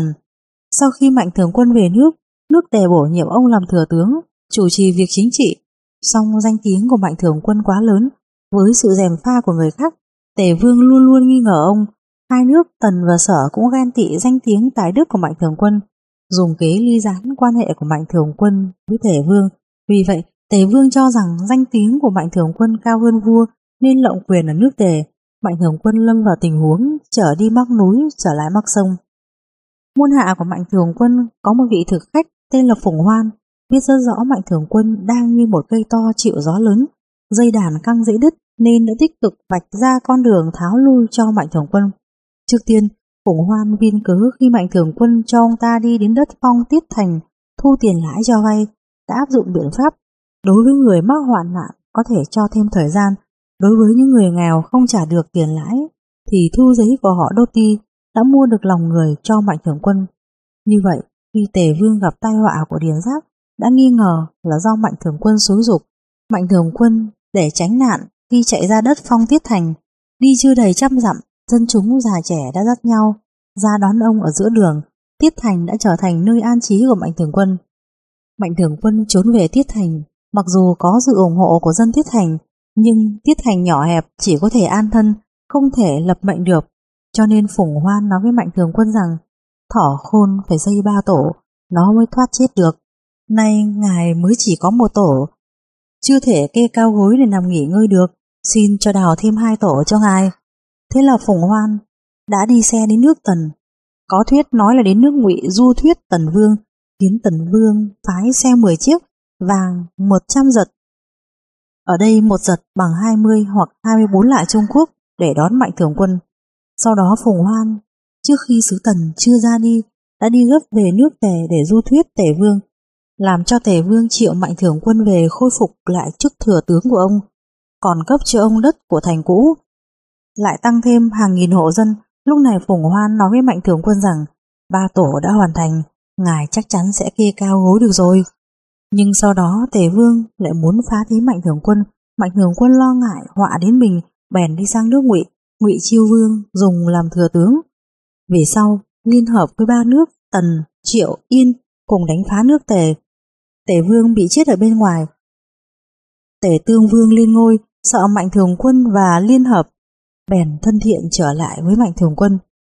Trong cuộc cạnh tranh của các nước, Mạnh Thường Quân trung lập với chư hầu không phụ thuộc, lại là thừa tướng mấy chục năm, không có một tí họa nào, chính là có sách lược thỏ khôn xây ba tổ này giúp sức. Sách lược này trong tổ vi thượng kế, tức là chạy trốn là kế trên hết, không thể tính là thượng sách, nhưng phù hợp với điều quan trọng, đứng trong cứng rắn, thuận theo hành hiểm. Nắm được quyền chủ động của chiến cuộc, tục ngữ nói, người ta không thể treo cổ chết trên một cây. Trong cuộc sống, thêm một người bạn, thêm một con đường là rất có đạo lý. Trong ca khúc lưu hành cũng hát, làm quen bạn mới, không quên bạn cũ, hãy để chúng ta là bạn bè, bạn nhiều thêm đường càng dễ bước. 42. Âm mưu nhỏ trong đời sống vợ chồng Nếu bạn là một người con rể, để được lòng bố vợ thường là một chút trò khôn ngoan, mượn hoa dâng bột sẽ rất cần thiết. Tương tự, nếu bạn là một người con dâu, muốn làm vừa lòng mẹ chồng, cũng phải thường xuyên suy nghĩ, vận dụng một số âm mưu ngụy kế. Bởi vì con người sống trong trạng thái tâm tình nhất định, đôi lúc để làm cho đối phương vui vẻ, đánh lừa đối phương một chút, cũng rất cần thiết. Bí quyết tuyệt vời của cuộc sống rất nhiều nhưng phải xem bạn có biết vận dụng hay không. Vì sao có một số người có thể xử lý quan hệ vợ chồng, quan hệ mẹ chồng nàng dâu quan hệ bố vợ con rể, quan hệ xóm giềng, quan hệ chị em dâu, vân vân, rất hòa hợp, dễ dàng. Ngược lại có người suốt ngày rơi vào đủ mọi mâu thuẫn. Mặc dù quan hệ vợ chồng của họ rất tốt, nhưng quan hệ ngoài vợ chồng ra nếu xử lý không tốt, khẳng định sẽ ảnh hưởng đến gia đình nhỏ của bạn, thậm chí có thể tạo nên bi kịch. Nói chung những ngày lễ Tết, cần phải đến thăm cả hai nhà, phương án lý tưởng nhất đương nhiên là đem phân đều thời gian cho ba nhà, tức nhà bên chồng hai ngày, nhà bên vợ hai ngày, nhà hai vợ chồng hai ngày, còn một ngày dư cơ động. Hai vợ chồng phân biệt từng người gặp bạn bè, đồng nghiệp của mỗi người. Nhưng đây không những là không hiện thực, hai vợ chồng cũng không nhất định bằng lòng vui vẻ với cách này, bởi vì chồng và vợ ai cũng đều muốn rút ngắn thời gian đến nhà đối phương để có được thời gian nhiều hơn lưu lại cho hai người hoặc một mình thao hồ bay nhảy. Cho nên trong những ngày lễ Tết vốn là những ngày hết sức vui vẻ nhưng nếu không thu xếp cũng có khi bùng nổ chiến tranh. Ví dụ ăn bữa đêm giao thừa ở nhà ai ngủ thêm hai đêm ở nhà ai đều có thể trở thành một cuộc so bì ngấm ngầm giữa hai vợ chồng. Muốn chọn lòng hiếu thảo lại muốn ở riêng như thế có thể sẽ làm cho 7 ngày nghỉ ăn Tết trở nên vô cùng quý báu, cực kỳ ngắn ngủi. Chẳng lẽ chỉ vì đi đến nhà ai ăn Tết, hai vợ chồng cũng phải om sòm không vui? Cho nên nếu như không có khả năng cả nhà cùng đi chơi, cũng không để đến nỗi quá mệt mỏi, thì tốt nhất là vui vẻ đi đến nhà này nhà kia. Nhưng trước khi đi, hai người phải bàn bạc cùng nhau một kế hay để tìm cách thoát thân. Dưới đây sẽ giới thiệu vài âm mưu nhỏ thuật phòng thân của con dâu ở nhà chồng. Cảnh ngộ có thể gặp phải, bạn không thích bộ quần áo mẹ chồng tặng, mà chồng bạn lại bắt bạn mặc để cho mẹ xem. Đối sách, chiến thuật, ai binh, ví dụ thật. Chồng, ơ, chiếc nhẫn mẹ cho em, vì sao em không đeo? Vợ, chẳng phải là em không thích đeo, nhưng nếu em đeo chiếc nhẫn đó, thì cần phải thay chiếc đồng hồ đeo tay khác phải mặc kèm với chiếc áo len cashmere màu xanh nhạt. Cái ví cũng phải thay cho đồng bộ. Chồng, em nói anh không hiểu. Vợ, ăn mặc đúng mốt đều phải thế, bằng không thì từ đầu đến chân tùy ý mặc càng tự nhiên. Chồng, thôi được, thôi được, thật là phiền phức. Nhẫn thì thôi không cần em đeo nữa, em cứ tự nhiên như thế cũng tốt rồi. Thuật phòng thân của con rể khi đến nhà vợ cảnh ngộ một có thể gặp. Ông bố vợ và các chú lớn, chú nhỏ và các con rể khác ở xung quanh uống rượu quá mức, còn bạn thì không biết uống rượu như họ. Cách đối phó để đề phòng trước ông già và những người khác đều uống thuốc giải rượu. Trước khi ngồi vào mâm phải tranh thủ đi vào bếp ăn vài miếng răm bông, chân giò sông khói hoặc thịt bò. Đừng nói là không thể uống, phải nói không thường xuyên uống. Đừng nói uống thả cửa phải nói, uống cho vui thôi. Uống đến lúc sắp sửa phân biệt không rõ ai là ông già, ai là chàng rể thì phải ngừng. Cảnh ngộ hai có thể gặp. Quà biếu của các chàng rể khác đều sang trọng hơn quà của bạn biếu. Cách đối phó, khuyên mình nói tình cảm sâu nặng hay nhạt nhẽo không phải là có thể so sánh ra được. Trên bàn đánh bài thua thêm vài ván, mang đổ tiền mặt để phòng bị một khi cần thiết. Xem có thể mời bố vợ đi ra ngoài ăn một bữa hoặc chọn một ngày nào đó dẫn cả bố mẹ vợ đi chơi, mua một quà gì đó biếu các cụ. Điều quan trọng nhất là quà biếu của người khác dù nhiều đến mấy cũng không thể đánh cháo được vị trí bạn là con rể cả hoặc thứ hai, thứ ba vân vân. Phải làm cho các cụ biết bạn là người đối xử với vợ tốt nhất trong mấy người con rể. Người nhà chồng ở quê đến chơi bạn là con gái của gia đình con một, tìm được một anh chàng ở vùng khác làm chồng, bạn và mẹ bạn đều rất vui mừng cho anh ta ở rể, nhưng bà con thân thích ở vùng quê của chồng bạn thường khi ăn Tết kéo hàng đoàn đến thủ đô để chơi, ăn ngủ tại nhà bạn. Bạn thấy rất bất tiện, nhưng lại không tiện nói ra, bạn nên làm thế nào? Khuyên bạn nên nói gia đình nhà bạn chỉ có một mình bạn là con gái, mà không phải đông người. Mặc dù bà con thân thích nhà họ đến, nhưng bạn cũng không cần phải đi đến nhà mẹ chồng ở nơi khác ăn Tết để tránh nỗi khổ tâm phải chịu phân ly giữa bạn với cha mẹ bạn trong lúc các gia đình khác đoàn tụ. Gia đình các bạn đã thúc đẩy chi phí du lịch của thủ đô bằng hành động thực tế là dân thành phố tốt 100%. Bảo chồng bạn, con rể của mẹ bạn miệng nói cứ dẻo kẹo, thường xuyên ngọt ngào nói, mẹ ạ, những người ở đơn vị chúng con đều nói con dâu lấy người như thế nào là xếp vào việc thứ hai. Nhưng tìm mẹ vợ thì nhất định phải tìm người thông minh đạt lý như mẹ. Nói xong lại kèm thêm một nụ cười nịnh nọt. Hai vợ chồng bạn cần phải bằng hành động thực tế giảm bớt một số gánh vác cho mẹ bạn. Ví dụ như có thể dành thời gian làm các việc vặt thì không nên để cho mẹ bạn thu dọn nhà cửa, có thể ăn ở ngoài được thì không nên để cho bà già phải làm cơm. Thỉnh thoảng, dở một chút trò tâm lý tế nhị, đi ra ngoài chơi một ngày, mua chút đồ vật gì đó tặng cho mẹ bạn, nhưng nói là mẹ chồng bạn mua cho. Mua chút đồ vật gì đó biếu mẹ chồng, nói là của mẹ bạn gửi biếu, chỉ cần quan hệ của hai bà hòa dịu thì các bạn thích làm gì cũng được. Đề nghị bạn sang năm sẽ đến nhà mẹ chồng ăn Tết, đồng thời mang theo cả cha mẹ bạn cùng đi. Chi tiêu nhiều tiền cho nhà ai? Bất kể nói như thế nào, cuối cùng đây là một vấn đề nhạy cảm. Vấn đề chi tiêu bao nhiêu tiền cho cha mẹ hai bên, đại thể có thể gặp mấy tình huống như sau. Một, hai vợ chồng đã bàn và quyết định một số tiền, nhưng một trong hai người hiểm số tiền này quá nhiều hoặc quá ít. Hai, không kê ra bản liệt kê tường tận trước, cảm thấy cần cái gì thì mua cái đó. Ba, kế hoạch không đuổi kịp biến đổi, một bên đột nhiên phải kêu toáng lên. Cách đối phó một Nếu hiểm số tiền chính sách cho ra ít, có thể bù tiền riêng của mình vào. Nếu như không cẩn thận có trường hợp như thế, sau đó nói với cha mẹ, đây là hai con biếu cha mẹ. Hai, nếu như không kê ra bản kê tường tận trước, cảm thấy cần gì mua nấy, thường là một nhà nhu cầu nhiều, một nhà được ít. Gặp tình huống này, lấy mức chênh lệch về số tiền không thể gây ra nghi ngả về tâm lý làm giới hạn. Các nguyên tắc cao nhất một, Nếu như hai vợ chồng hàng ngày ở nhà một bên thì lấy việc cho nhà này số tiền lớn làm chuẩn. 2. Nếu hai vợ chồng ở riêng thì lấy việc biếu hai bên tương đương làm chuẩn.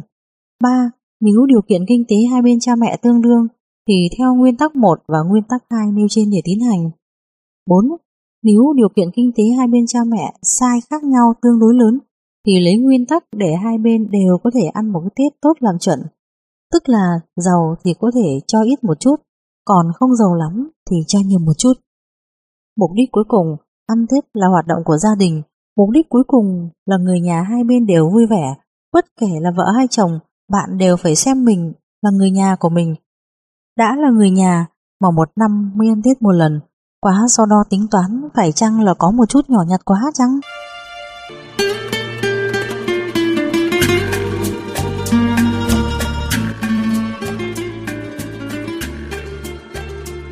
Chồng có tiệc tùng thì cứ để cho đi. Những ngày lễ Tết, việc tiệc tùng ăn uống của chồng có thể rất nhiều. Anh ta có thể vừa muốn dẫn vợ đi cùng, lại muốn hoạt động riêng cùng cánh mày dâu như đánh bài, đánh cờ. Lúc này người vợ sẽ rất mâu thuẫn, vừa không muốn để anh ta đi, lại cảm thấy không đồng ý thì không thích hợp lắm. Một, cứ thanh thản để anh ta đi, đồng thời cảm ơn anh ta ngày Tết, ngày lễ lớn cho bạn một cơ hội để thể hiện lòng khoan dung rộng rãi của bạn trước bạn bè đàng điếm ăn chơi của anh ta. Hai, cũng phải sắp xếp một chút tiết mục cho ngày này của chính bạn. Sao, ta không thể cũng kiếm vài bạn gái tụ tập nhau một chút ư? Hoặc cùng họ đi dạo phố, xem phim, hoặc mời họ đến đây để chén một chầu. Ba, là phụ nữ công chức, thời gian sống riêng một mình là rất hiếm có. Thế thì hãy để mình hưởng thụ vẻ yên tĩnh một hôm nhé. Đương nhiên, để dự phòng trước các ông chồng thổ tạc với nhau đến lúc say mềm mới về nhà, ở đây còn chuẩn bị riêng cho các bà vợ mấy biện pháp tương đối độc chiêu. Một, nếu như bạn không quản làm một vị khách không mời mà đến, thế thì tốt nhất là dẫn anh ta cùng đi. Hai, trước khi anh ta ra đi, nhắc lại chuyện say rượu Tết năm ngoái của anh ta cho anh ta nghe.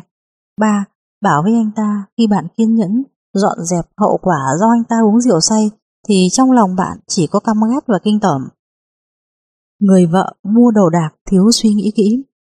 So sánh với nhiệt tình ăn uống tiệc tùng của chồng thì chứng trạng ngày lễ tế phổ biến của vợ là chi tiêu bồng bột, chen vào đám đông ôm ra hàng đống các thứ hàng giảm giá, vui mừng đến nỗi nhập toàn các thứ hàng thật rẻ nhưng chưa về đến nhà đã bắt đầu hối hận.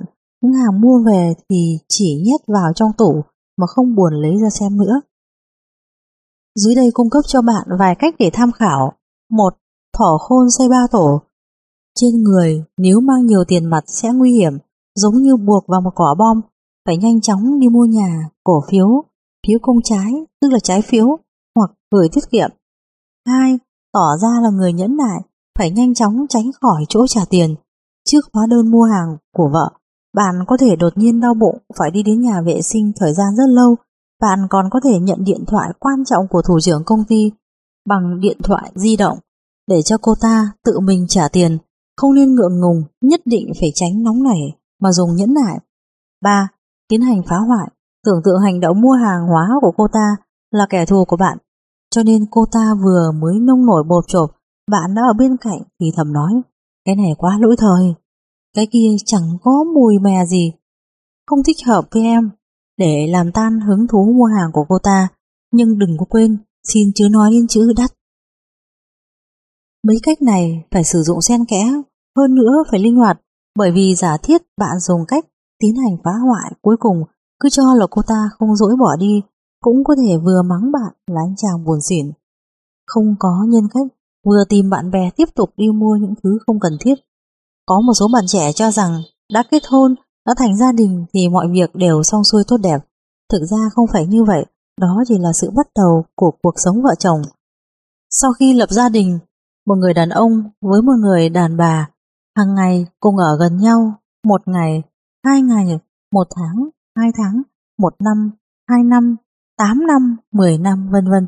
Vợ chồng chung sống với nhau là một môn học rất lớn, chỗ cần phải vận dụng mưu kế cũng rất nhiều, hy vọng các bạn hãy nghĩ nhiều hơn, làm cho cuộc sống của bạn vui vẻ, hạnh phúc. 43. Của người phúc ta và lý giả làm thật Mưu lược là sản phẩm của trí tuệ bất cứ lúc nào, bất cứ ở đâu đều có thể vận dụng. Thế kỷ thứ 17, 18 trở lại đây, nước Đức luôn luôn rơi vào cục diện phong kiến cát cứ chia năm xẻ bảy. Năm 1862, Wilhelm I, quốc vương phổ, bổ nhiệm Bismarck làm thủ tướng. Bismarck quyết tâm thông qua chiến tranh thống nhất nước Đức. Ông vừa lên làm việc đã công khai tuyên bố tương lai của Đức không phải là ý nghĩa tự do của phổ mà ở chỗ cường quyền. Sự thống nhất của Đức không phải dựa vào lời nói suông mà dựa vào sắt thép và máu để thực hiện. Bismarck vì cô lập áo đã áp dụng sách lược ngoại giao định lấy cái gì của ai thì phải cho họ một số cái trước. Cuối năm 1863, phổ xảy ra chiến tranh ở Đan Mạch, Bismarck đã lôi kéo nước Áo. Hành động này của Bismarck bắn một mũi tên được ba đích. Một là liên hợp với nước Áo là để cô lập Áo. Một khi phổ quay sang đánh nhau với Áo, Đan Mạch sẽ không thể xuất quân viện trợ Áo. Phổ cũng sẽ không cần phải lo liệu trước để phòng xa. Hai là trên chiến trường Đan Mạch, Bismarck sẽ nắm rõ được tình hình quân đội của Áo, từ đó đặt cơ sở cho việc chiến thắng đối phương khi đánh nhau với Áo.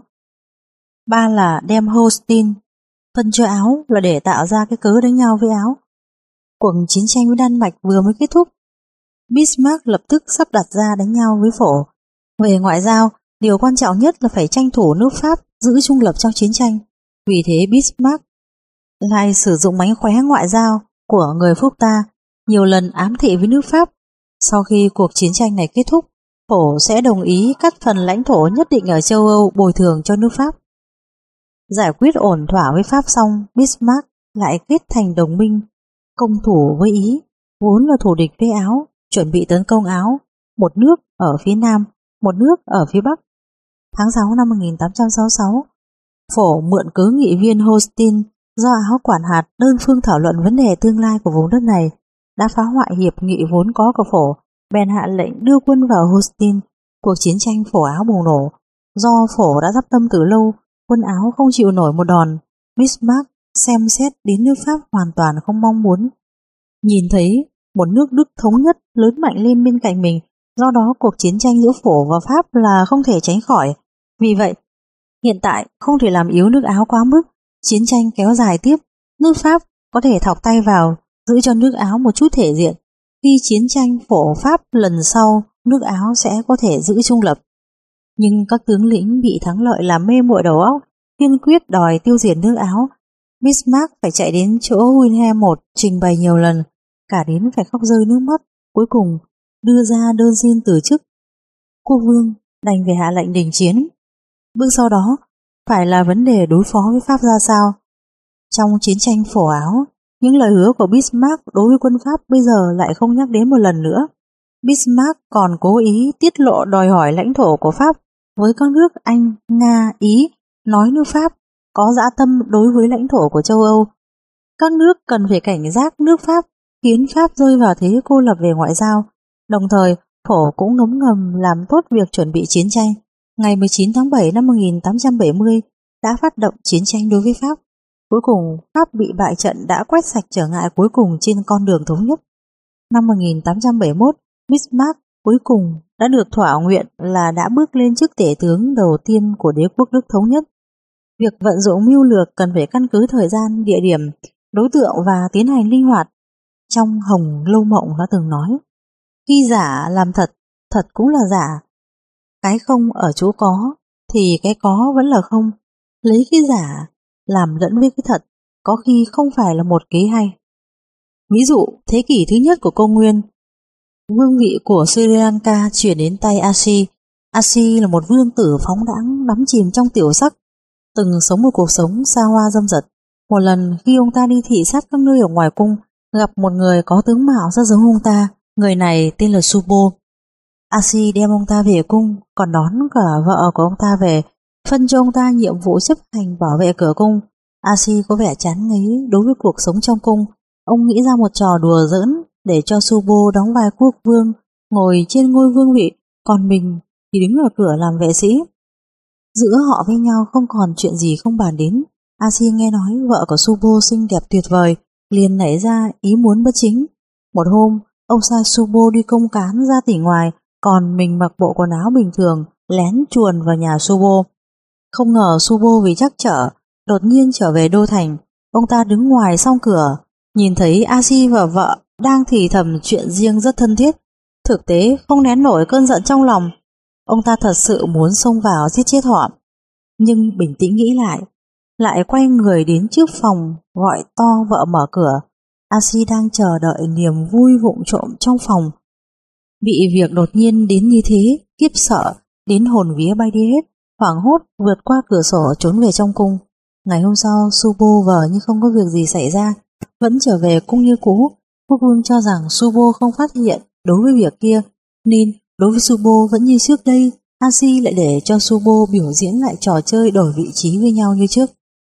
Đến buổi thiết triệu, khi quần thần đều đông đủ, hai gối quỳ dưới bệ ngọc của quốc vương tung hô vạn tuế. Asi đóng vai vệ sĩ, đứng ở cửa vui sướng cười mãi, Subo thấy thời cơ đã đến, liền lấy vẻ oai nghiêm của quốc vương, đập bàn đứng dậy, chỉ vào Asi nói, tên nô tài to gan kia lại dám phóng túng như thế. Bay đâu, chém đầu nó để bêu ra cho dân chúng đều biết. Một viên võ tướng xông đến, giơ đao chém. Đầu tên vệ sĩ liền rơi xuống đất, Subo chẳng những đã trừ hại cho dân, cũng đã báo thù cho mình và đã làm quốc vương.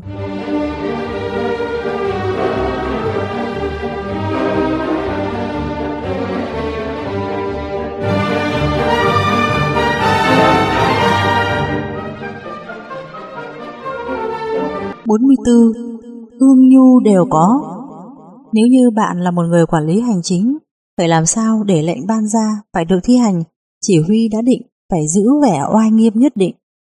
Đạo lý rất giản đơn, về lãnh đạo, về nghiệp vụ chỉ huy, không có sức gian đe khiến cho đối phương và cấp dưới cảm thấy sợ sệt, thì không dễ làm tròn trách nhiệm với công việc. Đương nhiên, oai nghiêm cũng không có nghĩa là dùng những lời cay độc, chua ngoa chửi mắng suốt ngày vênh mặt dạy đời. Chỉ cần khi làm việc đối xử với cấp dưới, khi lệnh ban ra là phải theo. Nói một là một, hai là hai, phát hiện ra sai lầm của cấp dưới, quyết không nuông chiều, lập tức chỉ ra và giới hạn thời gian sửa chữa. Không cho phép cò kèm mà cả, phải để cho cấp dưới khâm phục kính nể mới có thể làm cho bạn oai phong lẫm liệt. Trong giới thương mại, thiên quân vạn mã xung phong vào trận, chỉ huy thành thạo như thường. Nhưng chỉ có oai nghiêm là không xong, còn phải có đầy tình người. Dưới đây là một câu chuyện nhỏ về nhà cự phách ngành điện thoại Mỹ. Prado tổng giám đốc công ty điện thoại Michigan Bell. Một đêm khuya giá lạnh trên một con đường nhỏ một phố nghèo của New York, hầu như không có xe cộ chạy nữa. Lúc này, từ trong đường hầm của trung tâm thành phố, chui ra một người ăn mặc ngay ngắn. Một người qua đường trông thấy rất nghi ngờ. Anh liền lên phía trước để nhìn xem ai. Vừa thấy, đã hoảng hốt hỏi anh ta nhận ra người vừa chui ra đó là Prado, tiếng tăm lừng lẫy.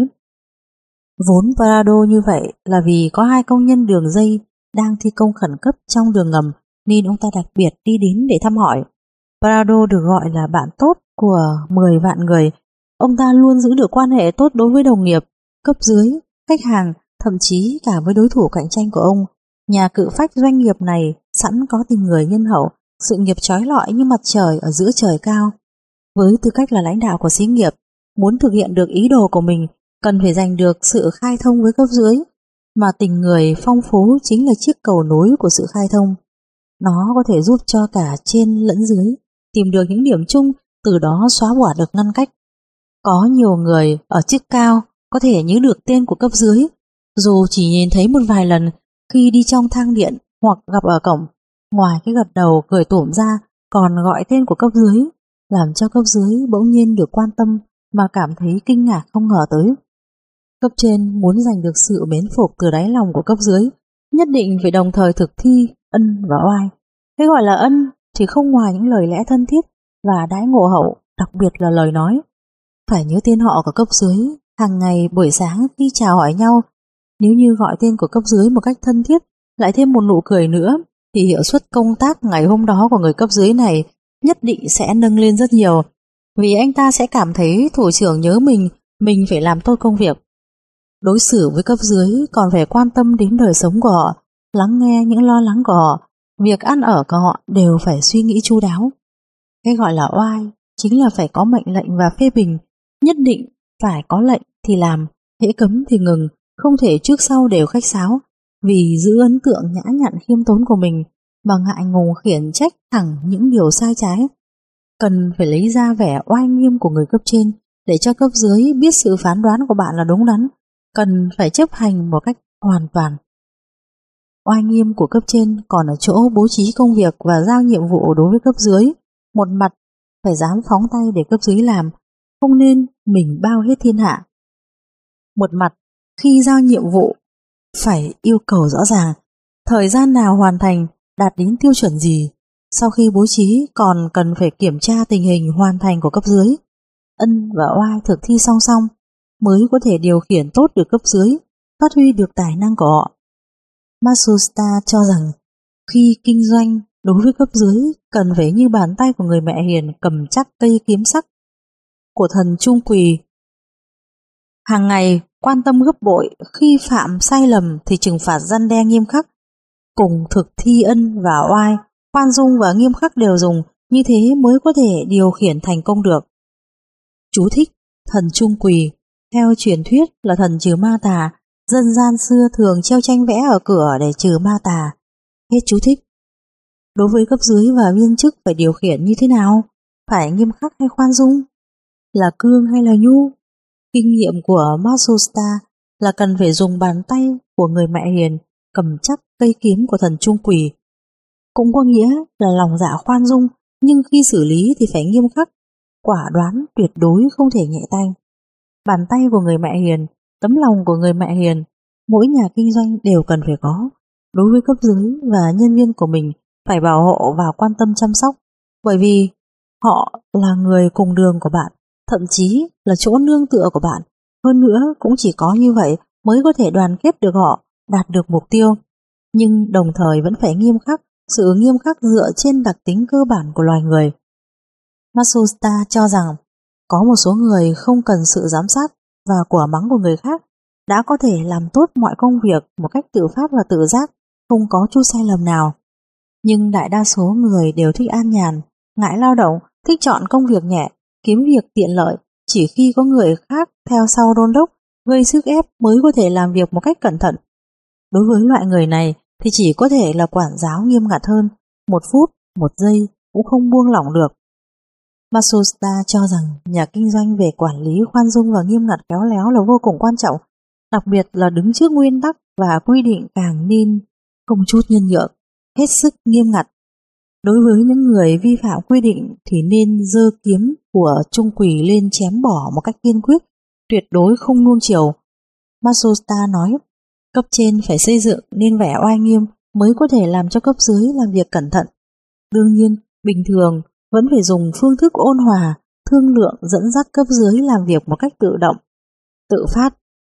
Khi cấp dưới mắc sai lầm thì phải lập tức đưa ra sự sửa chữa nghiêm khắc, đồng thời dẫn dắt tích cực thêm một bước để họ bước theo con đường đúng đắn, tuyệt đối không thể qua loa cho xong chuyện.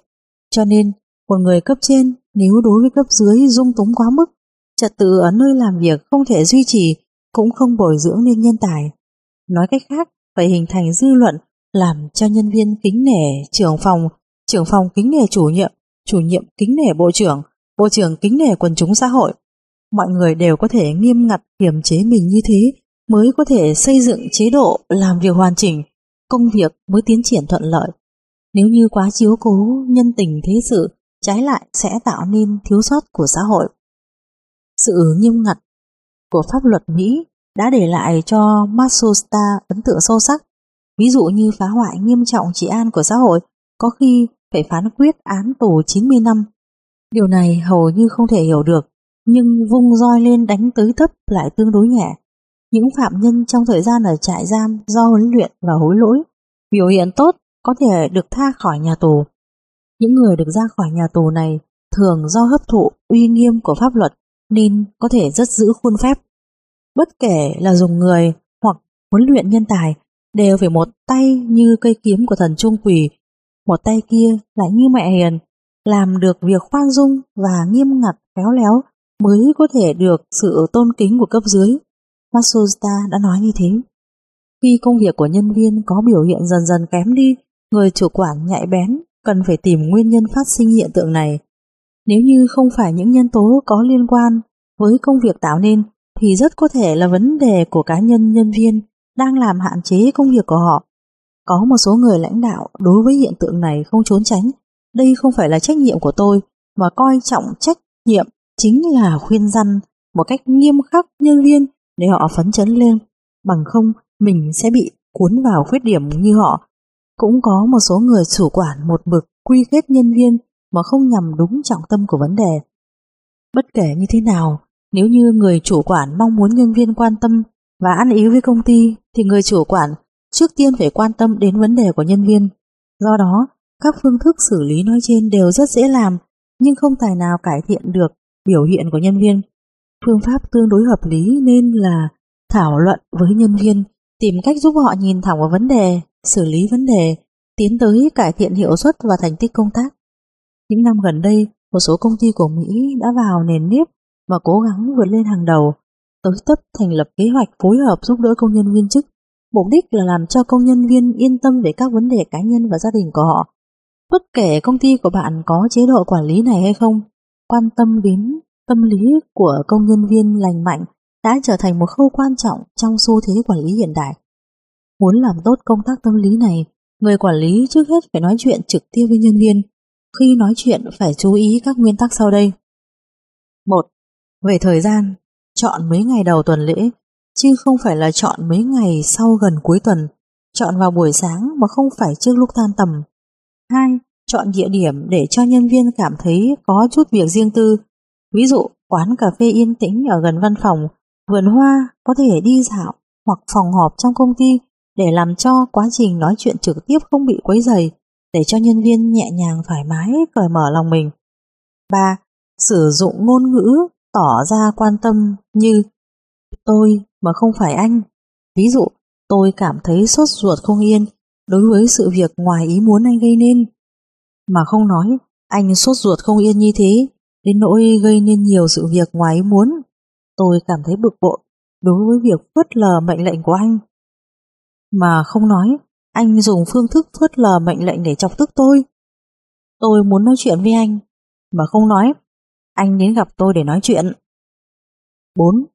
Chú ý lắng nghe mà không đưa ra bất cứ kiến nghị hoặc phán đoán nào, ngoài ra phải giữ bí mật nội dung của cuộc nói chuyện. Sau cuộc nói chuyện không thảo luận chi tiết nào với các đồng nghiệp khác. 5. Biết hạn chế của mình không có cách nào giải quyết được những vấn đề của nhân viên nên dành cho sự trợ giúp của chuyên gia. Sau khi trao đổi trực tiếp với nhân viên, nếu như phát hiện nhân viên có khuynh hướng của hành vi không tốt thì phải tìm cách chuyển đến chuyên gia tâm lý của công ty mời riêng hoặc cung cấp cơ hội chữa trị tâm lý nhường cho nhân viên tự lựa chọn. Hành vi như thế nào thì cần chuyên gia giúp đỡ? một Dễ tức giận, buồn giàu hoặc hoảng sợ. 2. Cảm thấy cô đơn, uất ức, hậm hực, tâm tư không ổn định. 3. Nát rượu hoặc hút hít thuốc. 4. Bạn bè thân thiết qua đời, cảm giác bị sức ép lớn. 5. Không tài nào tập trung tinh thần, dễ buồn ngủ. 6. Có ý nghĩ tự sát. 7. Buồn phiền vì thể trọng béo phì. 8. Thiếu tự tin, sợ xấu hổ, cảm thấy bi quan đối với công tác, đối với mình hoặc đối với thế giới xung quanh. 9. Quan hệ xã hội không tốt. 10. Thiếu dục vọng khích lệ mình. 11. Khó khăn lúng túng của gia đình về kinh tế. Cuối cùng sau khi đem nhân viên có vấn đề cá nhân chuyển cho chuyên gia tâm lý, người chủ quản cũng nên chịu trách nhiệm theo dõi đến cùng. Trong thời gian khoảng 2 tuần sau khi nói chuyện trực tiếp lần đầu tiên, người chủ quản cần phải nối thông một lần nữa với nhân viên, cổ vũ nhân viên nói qua các suy nghĩ, cảm giác và ý kiến của mình, thậm chí kiến nghị biện pháp giải quyết vấn đề. Nói chung, công nhân viên hiện đại trong xã hội kỹ thuật công nghiệp hiện đại đã đối mặt với nhiều sức ép lớn hơn. Do đó, việc bảo hộ lao động và bảo hiểm y tế phụ trách sức khỏe thân thể đã không có cách nào bảo đảm an toàn sức khỏe và tinh thần của công nhân viên. Người quản lý nếu muốn làm cho công nhân viên toàn tâm lao vào công tác để nâng cao sức sản xuất thì cần nhận thức và giải quyết chủ động vấn đề cá nhân của công nhân viên. Đó sẽ là sách lược lợi dụng nguồn nhân lực có hiệu quả cũng là bí quyết thúc đẩy công nhân viên tăng cường lực hướng về công ty. Quý thính giả thân mến, chương 1 của cuốn sách xin được khép lại ở đây. Cảm ơn quý thính giả đã chú ý lắng nghe. Kính mời quý thính giả cùng theo dõi chương 2 của cuốn sách này nhé. Nếu có thể, rất mong nhận được sự donate ủng hộ của các bạn. Thông tin donate có để ở dưới phần miêu tả để có thêm kinh phí duy trì việc đọc. Xin cảm ơn các bạn rất nhiều. Xin chào và hẹn gặp lại.